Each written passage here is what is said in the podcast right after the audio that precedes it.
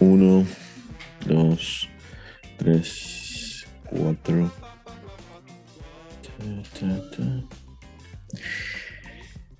Hoy es 26 de septiembre. Quedan apenas cuatro días del último mes de temporada regular, pero la temporada regular va hasta el domingo 3 de octubre. Esto es Swings and Misses en español. Daniel Álvarez Montes, Oscar Prieto Rojas para hablarles un poco de los Marlins. Hoy 26, ¿cómo estás Daniel? Muy bien, Oscar. Eh, feliz domingo para ti y para todos los que nos están escuchando. Estamos en este momento en Tropicana Field, donde los Marlins están jugando el tercero y último de esta serie, en la que hemos visto muy buen béisbol por parte de los Rays, por supuesto, equipo que anoche selló eh, su cuarto banderín en el este de la Liga Americana, una organización espectacular que regresa a la postemporada luego de haberse quedado cortos en la, Serie Mundial y bueno, siguiendo aquí esta última gira de, de, los Marlins.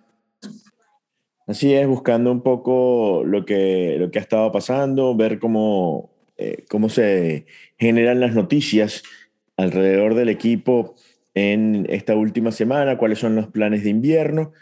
Y justamente de los planes de invierno se habló ayer, Daniel. Sí, correcto, se habló ayer, eh, lo hablamos con Kim Ang, la gerente general del equipo, que, que ahora cuando va a enfrentar su primer off-season, digamos, completo eh, en la organización, con este año la Arizona Fall League que se va a estar jugando, eh, los peloteros que van a estar en las ligas invernales y, y una, una, temporada muerta que, como hemos mencionado en varios episodios, va a ser de muchos retos para eh, la organización por todos los movimientos que tienen que hacer para, para mejorar al, club. Así es, vamos a ver eh, quiénes son los que van a ir a, a, los, a los equipos invernales y justamente eh, hablabas de, de Edward Cabrera, que después de debutar no ha sido tal vez el, el debut esperado, ¿no? Del, del dominicano de los, uh, de los Marlins. No, no ha sido el debut esperado, muchos boletos, eh, mucho descontrol, eh, contacto sólido por parte de los oponentes. Sin embargo, yo creo que, no es para nada para, para encender las alarmas. Un comienzo similar en, en, su carrera tuvo Sandy Alcántara con los Cardenales de San Luis y luego en sus eh, primeras aperturas con, con, el equipo de los Marlins de Miami. Eh, yo creo que, que, como hemos dicho, un muchacho con mucho talento, pero que tiene que trabajar en muchas cosas, que necesita innings. Y ayer conversando con Mel Stottlemyre Jr., el, el pitching coach de, de los Marlins, yo le preguntaba cuál era su perspectiva sobre las ligas invernales. Y él me dice, ¿para qué y para quiénes? Le digo, bueno, vamos a poner un caso, dos casos específicos, Eliezer Hernández y Eduardo Cabrera. Y me dice, mira, Eliezer Hernández no lo sé, no, no se ha mencionado si puede ir a, a Winter Ball. Ahora, Eduard Cabrera puede ser un caso interesante. El que más se escucha es Eduard Cabrera. ¿Por qué? Bueno, porque Cabrera todavía tiene unos cuantos innings, eh, en, digamos, en el estimado que los Marlins le habían puesto antes de empezar la temporada, y él puede cumplir esos innings en la pelota invernal dominicana. Eh, viendo lo que tú mencionas, los problemas que, que ha tenido Cabrera en grandes ligas, eh, no es descabellado pensar que pueda ir a la Lidom a jugar allá, eh, un, que tenga un par de salidas, seis, siete salidas en, en, la Liga Dominicana, que haga esos ajustes y luego venga mejor preparado al, a, a, febrero para el sprint training. Bueno, importante ver si las estrellas orientales hacen el movimiento respectivo de, de cuadrar con los, uh, con los Marlins y ver un plan de trabajo, que es lo más importante para, um, eh, para ver si, si reciben el permiso eso, te lo digo, ya posiblemente tiene que haber estado adelantado. O sea, si el, porque, porque sabemos que, que la mayoría de los jugadores, eh, de los gerentes invernales, ya eh, conversaron con las organizaciones a ver cuáles son los permisos que van a recibir para saber, obviamente, eh, con quién vas a contar en el invierno. Ya las ligas invernales empiezan eh, octubre, noviembre y, y ya eso, esos planes están, por lo menos en los libros de los gerentes, ¿no?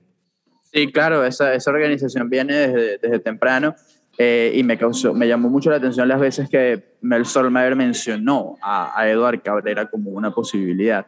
Eh, no el caso de Eliezer Hernández, por ejemplo, con las Águilas del Zulia. A Pablo López le preguntamos la semana pasada, Pablo, ¿tú crees? Él dice, mira, yo siempre toco la puerta a ver si algo cambia, pero, pero honestamente no lo creo.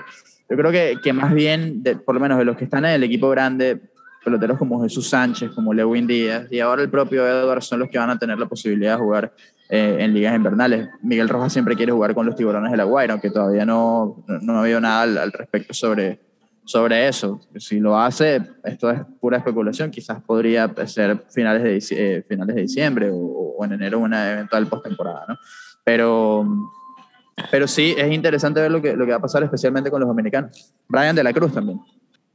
Sí, un, por cierto, eh, Brian de la Cruz y, y, el, y, los propios Marlins ayer en unas discusiones con, con, el árbitro venezolano Manuel González a lo largo de hecho de, la, vi los tweets de, de Bali, de la de propia Cristina Nicola, o sea, donde eh, veían que Manuel no había estado del todo bien, ¿no? En, en, en la serie.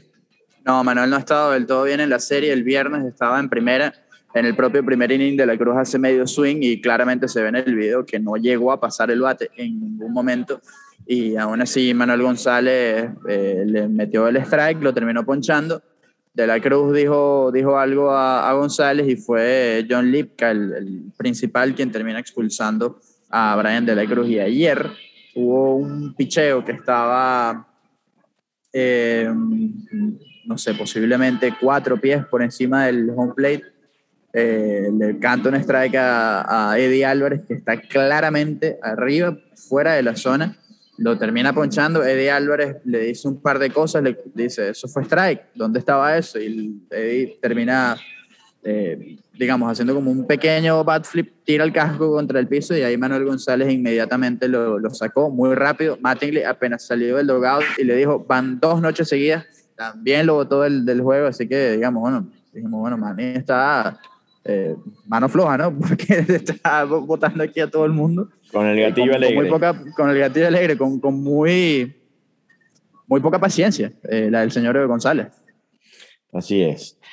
Pero bueno, eh, ha sido una, un final de temporada difícil para, para el equipo eh, de Miami. Eh, obviamente el equipo al, al no ganar tampoco recibe la, la cantidad de gente necesaria. Es el peor equipo en grandes ligas en promedio de asistencia, alrededor de 7.700 personas por juego.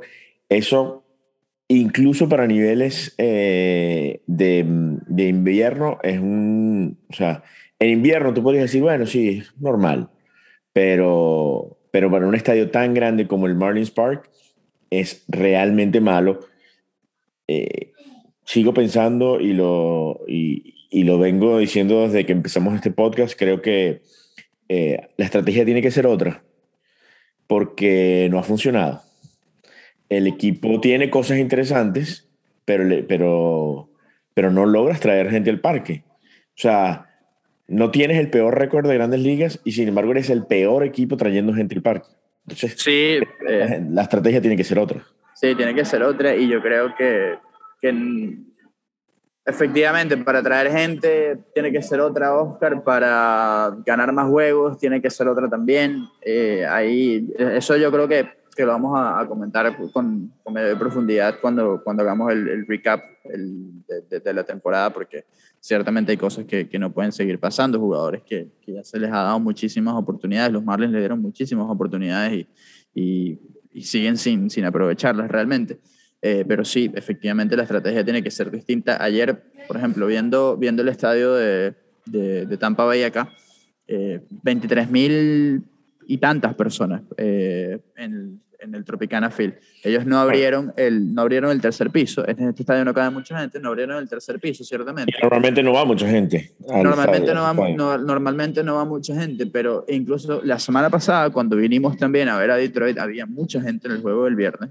Eh, y, bueno, el equipo está ganando, ¿no? Claro, el equipo, el, el equipo ciertamente está ganando, pero eh, yo veo, por ejemplo, todas las cosas que hacen, la interacción con los fanáticos. Eh, ciertamente en el área de San Pete, ahí tú, tú, ves, digamos, un mayor engagement con, con, con, la comunidad aquí para que precisamente el fanático vaya al estadio. Veo todo lo que, lo que se promociona aquí y te provoca venir al, estadio como, como fanático. Son cosas que, que en Miami no, no, se están viendo, aún con todo lo moderno que, que tiene el, el Lone Depot Park. Eh, así que, como decimos, una organización que está haciendo las cosas muy bien, dos, dos equipos que están en el, en el, mismo estado, está esa especie de... Cuidado, cuidado el año que viene. Cuidado, el año que viene, cuidado el año que viene. Sí, porque... Y hay que empezar a usar el pasaporte, ¿no? Sí, porque hoy, hoy sacó un, un comunicado, el, el Twitter de, de, los Expos de Montreal, diciendo que después de noviembre, después de una reunión de noviembre, vendrán anuncios. Octubre, noviembre, pues pueden ver anuncios de esa. Eh, un, un, equipo de dos ciudades, raro. Raro, raro, raro, porque de hecho, eh, dijo el presidente del equipo que van a poner detrás del estadio unas, eh, como unas, como una como unas, unas pancartas, algo para la postemporada, mostrando cómo sería ese plan. Eh, va a ser interesante cuando lleguemos aquí el miércoles en, de, de, de, la semana de arriba para el primer juego de la, de la serie divisional y ver cómo, cómo se va a manejar esto, porque, porque sería raro, realmente. O sea, es que ¿cómo sí, se va a llamar el es equipo? Que, es que, ¿Cómo se llama el equipo? Pero imagínate un jugador que, que dice, oye, mira, ¿sabes qué? Yo quiero firmar un contrato multianual aquí y quiero comprar mi casa por tanto tiempo o, o en, en, en, Tampa y mi familia y muevo mis chamos para acá porque voy a estar 6, 7, 8 meses al año aquí, más tiempo. Tú dices, no, no, espérate, es que son 3 meses porque los otros 3 los tengo que jugar en Canadá. ¿Qué es eso?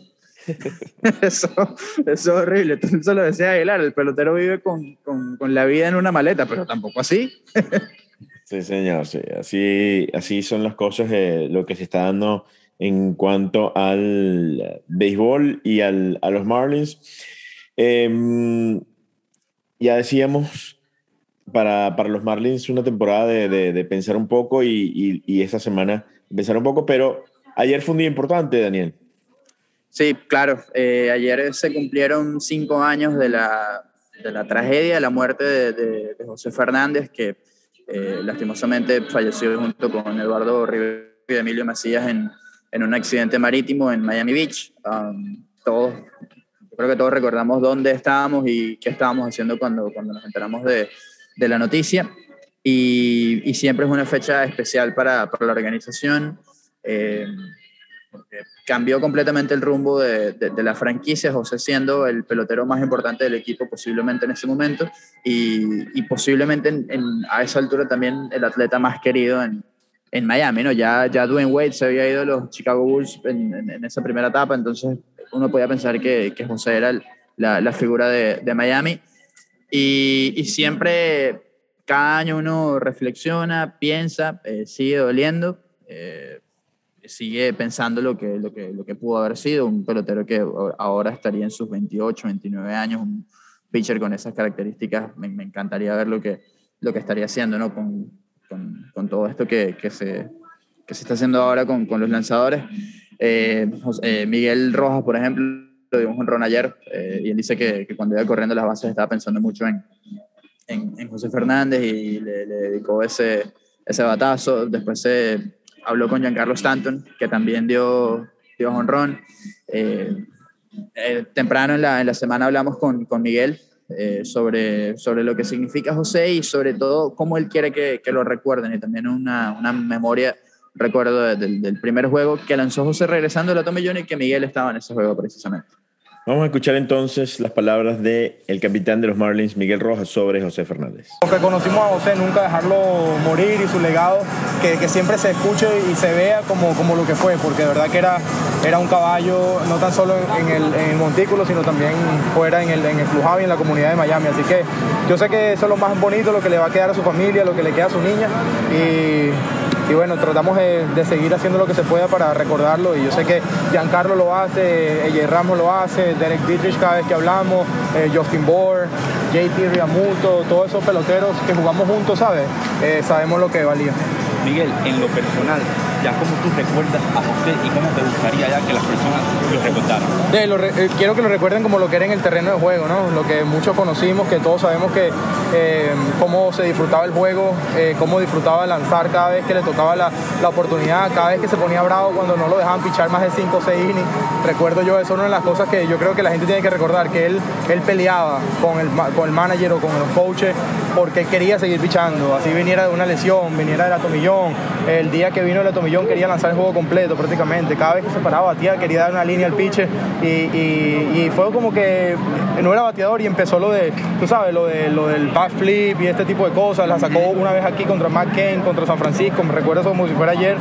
Y, y me, me, lo recuerdo y, y, me acuerdo de él corriendo las bases, ¿sabes? Como que con tanta emoción, así es que lo quiero que lo recuerden. Y para todos los que lo conocimos, sabemos que eso era él, era alegría, aunque un competidor 100%, se agarraba uno uno, con el perdón de la palabra, unos encojonamientos ahí en el dogado durísimos, pero al mismo tiempo era un competidor y era un alegre, ¿no? De todo el, todo el tiempo. Tú estabas ese día que, el, que llega la tomilla, me estabas en tercera, creo, y tenías una semana en el, en el equipo y no, quizás fue la primera vez que viste el estadio tan lleno eh, desde tu tiempo que, que, estabas en Miami. ¿Eso te, te causó alguna impresión? Te, te, sí, yo creo que era mi primer, fue mi primer juego abriendo, pues desde que, desde que me subieron ese año, ¿no?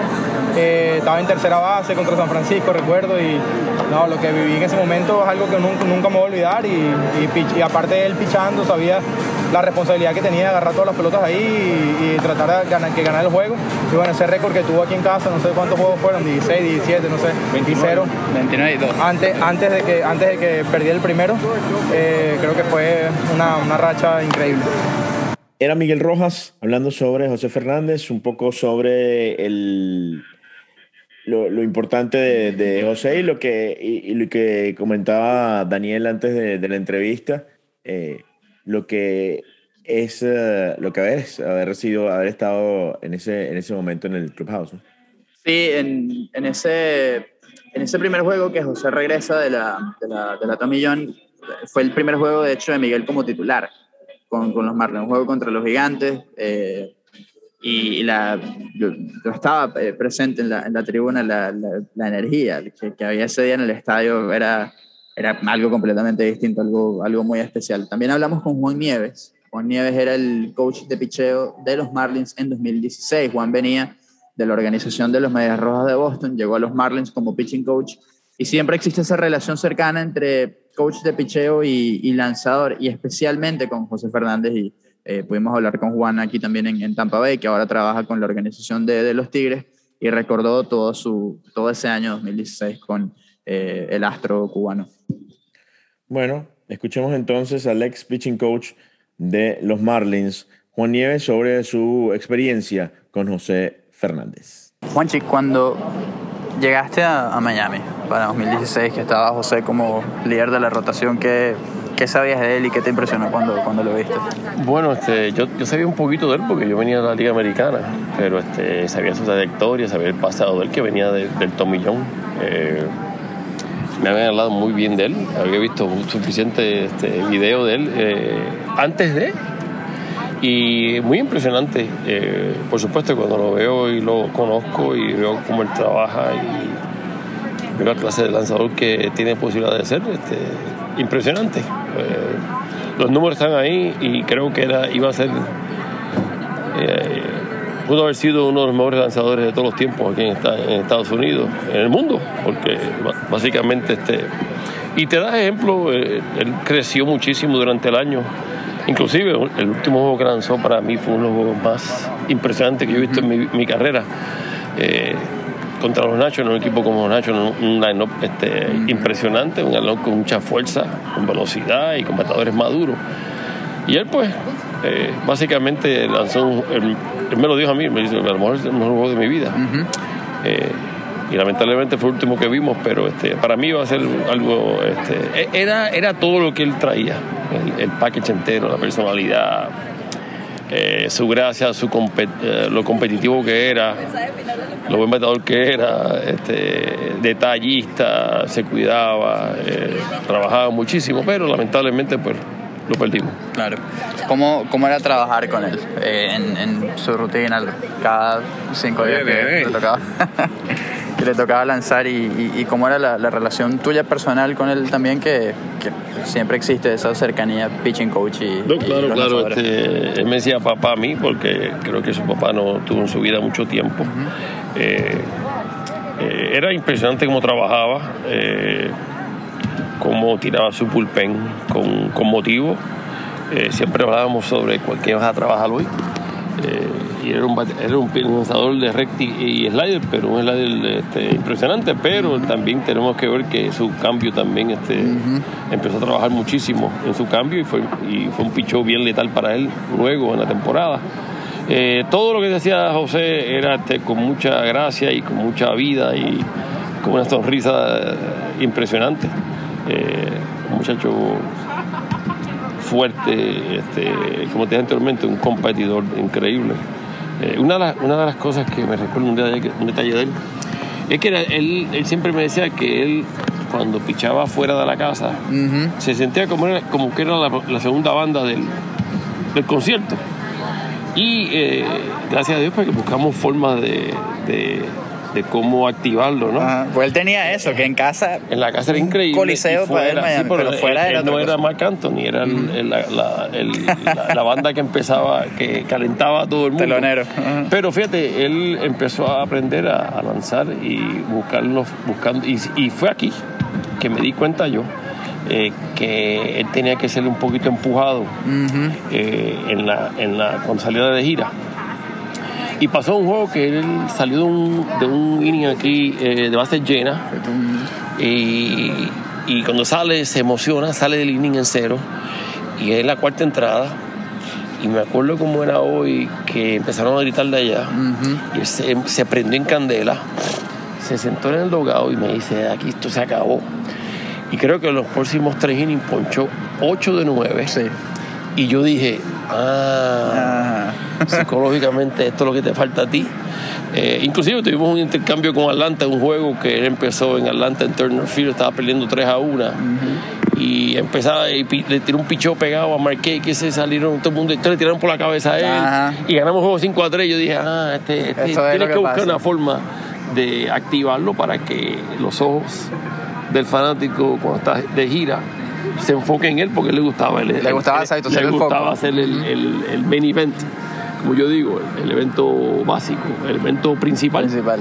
Eh, pero increíble una, una cosa y fíjate eh, los otros días me llama Peter Gamos hablando sobre él también de los mejores lanzadores que eh, yo no, es- yo no es que yo he estado mucho tiempo en el béisbol y he tenido la dicha de tener lan- mucho lanzador y compartir y crear amistades con muchos de ellos.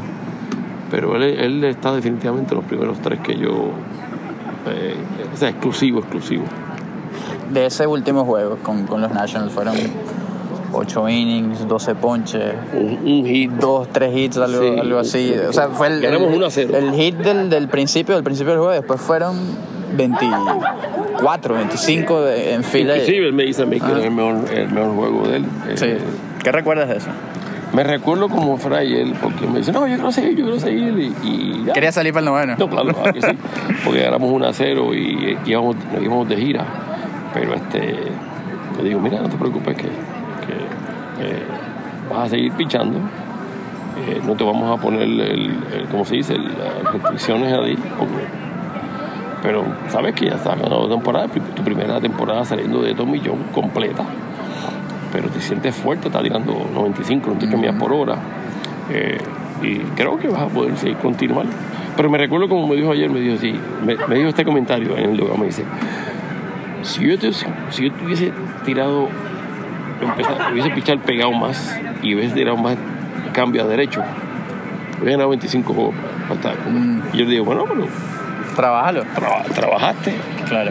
ya, ya, te, ya expandiste tu repertorio contra ambos bateadores, porque antes, antes contra el derecho era puro recti y slider. El recto y slider. Eh, y con derecho está tirando el cambio, está pisando pegado, está pisando afuera. O sea que eh, él empezó a tirar la bola en diferentes cuadrantes del, del plato, con diferentes velocidades y, y con el repertorio de él, pues, se convierte en un, ba- un- un lanzador elite. Claro. Eh, y lo que él era. Claro. Y por último, Juanchi, de, de- de ese día, el, el domingo en la, en la mañana, que, que recuerdas? ¿Cómo, ¿Cómo te enteraste y cómo fue pasar con eso esa última, esa última semana? Bueno, este, muy triste. eh, cuando recibo la llamada como a las 5 de la mañana, eh, en parte del alma. No, al principio no lo creía, este, luego eh, veo las fotos y digo, wow, y por supuesto fue un momento bien difícil para, no tan solo para mí, pero para la familia y el equipo completo y, la, y, básicamente todo, todo Florida y toda, toda Ciudad de Miami. Hemos perdido, se perdió un hombre que si llega a mantenerse saludable pues, pudo ser un Hall definitivamente. Escuchábamos al nativo de Santurce, Puerto Rico, Juan Nieves, Juan Manuel Nieves Cruz, para hablando un poco sobre José Fernández, comentando un poco sobre su experiencia con el lanzador, dándose que ayer se cumplieron cinco años de la muerte de José Fernández. Sí, eh, y Juan emotivo, eh, como, como creo que, que, sigue siendo emotivo para, para todos. Eh, en aquel momento recuerdo haber escrito algo para, para Univision sobre, sobre José, eh, personalmente lo que, lo que significaba para, para mí. Yo en ese momento como, como aficionado no cubría al, al equipo, eh, pude hacerlo un año después y, y sí te digo que, que fue algo tremendo. yo recuerdo que, que tú, Oscar, pudiste eh, comentar la, última salida de, José en el estadio, una de las primeras transmisiones de IBC desde, desde, el, desde Lone Depot Park y, y, fue algo impresionante. Él dice que fue la, la, mejor de su vida y lo que jamás imaginamos era que iba a ser la última. Sí, totalmente. Eh, nos, tocó, nos tocó justamente eh, en, esa, en esa experiencia con, con IBC, este, estábamos justamente haciendo varios juegos con, con Fernando en, en, lo, en, en, lo que era Marlins Park. Y allí con Sergio Gómez, este, pues justamente siempre era, era bueno mm, ir a, obviamente, a, a, los días que lanzaba José Fernández eran, eran días donde, donde el estadio había una buena cantidad de gente, era contra Washington, termina mm, siendo una salida de, de ocho innings sin carreras con, con 12 ponches. Eh, posiblemente la, de, la del 9 de septiembre, la de los uh, 14 ponches ante, ante los Dodgers de 7 innings y 14 ponches, eh, es también una de las mejores ¿no? de, de su carrera. Eh, contra Kershaw, ese, ese, fue un viernes contra, contra Clayton Kershaw. Tuvo una con Matt Harvey, eh, también de 14 ponches, que fueron 7 innings, creo. 14 ponches contra, contra Matt Harvey. Eso fue 5 de junio, creo. 5 o 4 de junio. Fue una locura la, esa, esa salida. De, exacto, el 5, el 5 de junio, 7 innings, 14 ponches. 14 ponches. El, esa, esa temporada fue una temporada de, de muchísimo eh, éxito para, para José. O sea, por eso, por eso obviamente el shock de, de la muerte, porque llegó a tener 10 y 3 hasta el 26 de junio. Eh, y de ahí en adelante sí eh, tuvo algunos tropiezos. Terminó con 16 y 8. Especialmente en la carretera era donde más tropezaba eh, uh -huh. Fernández. Era donde, donde más le costaba en casa. En casa, Oscar tuvo récord de 29 y 2 en su carrera y uno 29, creo, si no me equivoco, de, de efectividad. Una, una, una cosa impresionante, como, como tú decías, cuando pichaba en Miami Fernández, era, era, otro. Era, era, otro, era otro y, y, la ciudad era otra también, iba más gente al estadio efectivamente. Uh -huh. eh, ese año él hizo 17 aperturas, incluyendo una de sprint training de exhibición con los Yankees en casa, yo fui a 16 de esas. Eh, era, era, era un, un, ambiente completamente diferente y, y, y el, el, la energía en el equipo también cambiaba. Hoy picha José y casi siempre buscar la, la manera de, de, de ganar más eso, esos juegos. Y ese era el impacto, ese fue el impacto de José en la, en la comunidad, en el equipo, y por eso es que eh, dolió tanto y sigue, sigue doliendo. Bueno, así es. El nativo de Santa Clara, que el 25 de septiembre de 2016 murió en ese trágico accidente de bote. Pero bueno, siempre será recordado sobre todo por lo que tal vez pudo haber llegado a ser eh, José Fernández, no solamente con los Marlins, sino en su carrera eh, como pelotero profesional. Así es. Y bueno, hablando ahora del, del presente y del futuro también, eh, Pablo López Oscar hizo una, una salida de bullpen, una salida de bullpen, una sesión de bullpen hace minutos aquí en Tropicana Field. Eh, Pablo tiene rato ya en la lista de lesionados por una, lesión en el manguito rotador de su hombro derecho. Varios juegos, varias sesiones de bullpen, varias eh, salidas de, rehabilitación en ligas menores. Alfredo Pedrique me comentó que lo vio muy bien en, en Jacksonville. Lo vimos muy bien en esta sesión de bullpen y hablamos con él sobre los próximos pasos y cuidado porque esta semana podría volver eh, Pablo López. Bueno, lo que podría ser la última semana, bueno, podría ser no, la última semana de temporada regular, eh, donde, como decíamos, eh, Daniel está ahorita en, Tropicana Field para, para esa serie contra Tampa Bay, luego tres juegos con, contra los Mets y tres juegos que podrían ser importantes para Filadelfia en Lone Depot Park?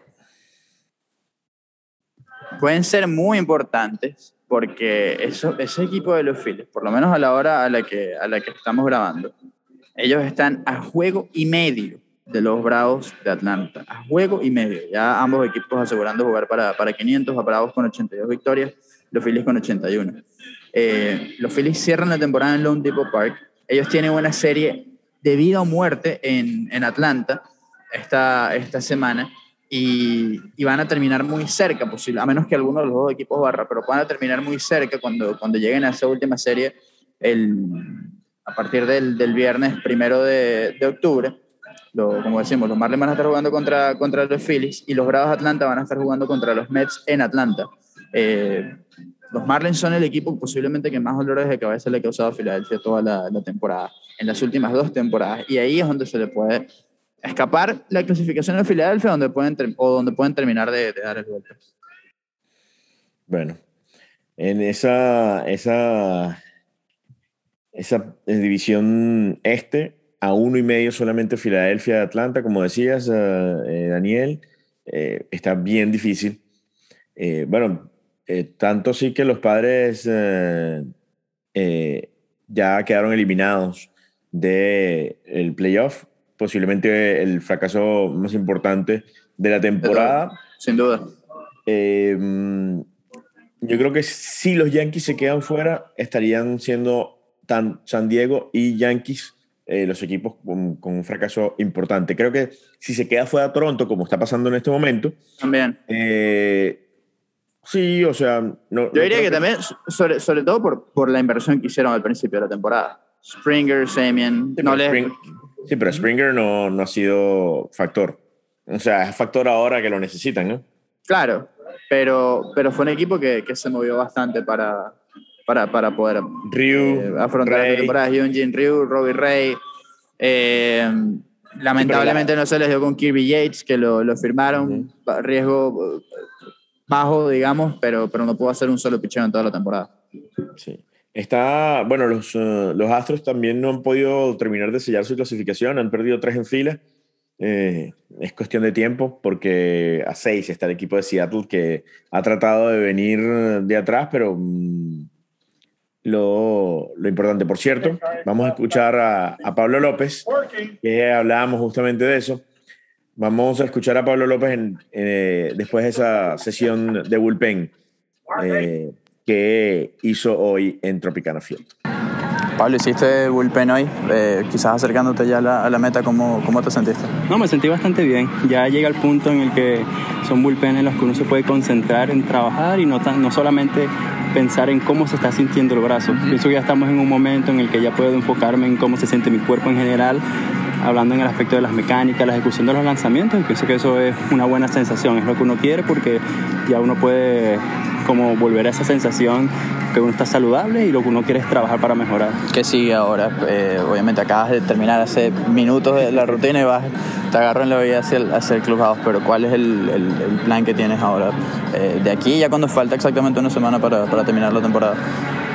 Mm, no sé exactamente, todavía no sé cuál es el plan. Eh, tuve mi salida en AAA hace tres días, gracias a Dios me fue muy bien. Tuve la sesión de lanzamientos hoy, hablando normalmente a los dos o tres días tocaría lanzar, pero no sé bien cuál es el Claro. plan, no sé, no sé bien dónde va a ser. Entonces, yo no sé, solamente esperar, pero en estos momentos, en este justo instante, estoy contento como me sentí en el bullpen. Ahora esperando, eh, Dios mediante, el- el- lo que tú, tú y realmente todos queremos es que vuelvas a, a- lanzar y que po- posiblemente seas activado esta, esta semana. ¿Has- ha- ¿Te han hablado algo, te han dicho algo de que si en caso de que eso pase sea eh, con salidas cortas, o sea, bullpen o, o cómo sería eso? Yo pienso que en el caso que sí se dé la oportunidad de volver a participar antes que la temporada regular termine, sería en un rol más corto. Puede ser, puede ser abriendo juegos, pero como no tuvimos el tiempo de ir, de pasar por la progresión que un abridor normalmente eh, tiene que pasar cuando se rehabilita, yo pienso que sí serían salidas cortas. Salidas, mi última salida fue de 30 picheos, entonces vendríamos, vendría siendo de 45, 50, en caso de que sí se dé la oportunidad. Una última y eh, siempre dices, bueno, 21 picheos, y 21 picheos y 21. ¿Qué hay detrás del, del 21? Ah, es un número que desde que empecé a hacer bullpen el tercer día, es un número que no es mucho, pero tampoco es, es tan poquito. Antes yo solía hacer demasiado, demasiados picheos, 30, 35, que es bueno cuando estás trabajando, pero una temporada tan larga no, no te va a dar el brazo. Entonces espero empezar a cortar y pienso que 21, a mí me gustan los números impares, como el 49, y pienso que 21 es un buen número, es un número corto, pero suficiente para trabajar bastante. Gracias, Pablo. La voz de Pablo López, hablando sobre lo que fue su sesión de bullpen del día de hoy y lo que puede ser el final de, de su temporada, Daniel. Sí, eh, me, me parece interesante eso que menciona de 35, 40, 50 lanzamientos, eh, lo, que, lo que pueda hacer en su próxima apertura. Mira, el martes podrían lanzar eh, Trevor Rogers y Eliezer Hernández. El martes no hay juego en AAA. Martes hay doble juego. El miércoles hay un solo, solo juego que podría ser de, de Edward Cabrera. El jueves podría ser. no, perdón. Cabrera podría abrir el jueves y Sandy Alcántara podría abrir el, el- domingo, ese, ese último. eh, El viernes, perdón, para abriendo esa última serie en casa. Es posible que traigan a un pitcher de AAA, quizás. Puede que, que hagan algún movimiento, ver qué, qué sucede y quién pueda eh, abrir uno de, esos, uno de esos compromisos. Eh, Pablo es posible que venga de la lista de lesionados. Yo no sé si como abridor, pero, pero sí puede tener unos dos, tres innings, eh, dependiendo de lo que llegue primero con ese conteo de picheos que, que él estaba mencionando. Bueno, así entonces eh, llegamos al, al final del capítulo, hoy con una buena cantidad de, de información, de entrevistas. Obviamente han sido espaciados los capítulos de Swings and Misses en español para poder eh, condensar en un capítulo la mayor cantidad de información posible. Y bueno, obviamente al final de la temporada, como ya dijo Daniel, nuestro resumen de, de las cosas que salieron bien, las cosas que no salieron tan bien y por supuesto nuestras recomendaciones para lo que será el receso de temporadas. Sí, es Oscar. Eh, nada, nos encontramos la semana que viene. ¿Usted va a ir a Lone Depot para esa última serie? Bueno, vamos a ver si puedo. Ok, si, le, si, si- si lo dejan. No, no, sí me, esta sí, me, sí, sí me dejan, pero el problema es que estamos realmente full. Pero voy a tratar de hacer un esfuerzo para ir a ver a, a Filadelfia. Bueno, importante eso. Así que nada, eh, un gusto. Nos encontramos la semana que viene a ver qué, qué termina sucediendo el juego de hoy, de que pasa en City Field y después en casa el último fin de semana de la temporada. Listo. Bueno, Daniel, amigos de Swings and Misses en español, nos escuchamos una próxima entrega de Swings and Misses en español.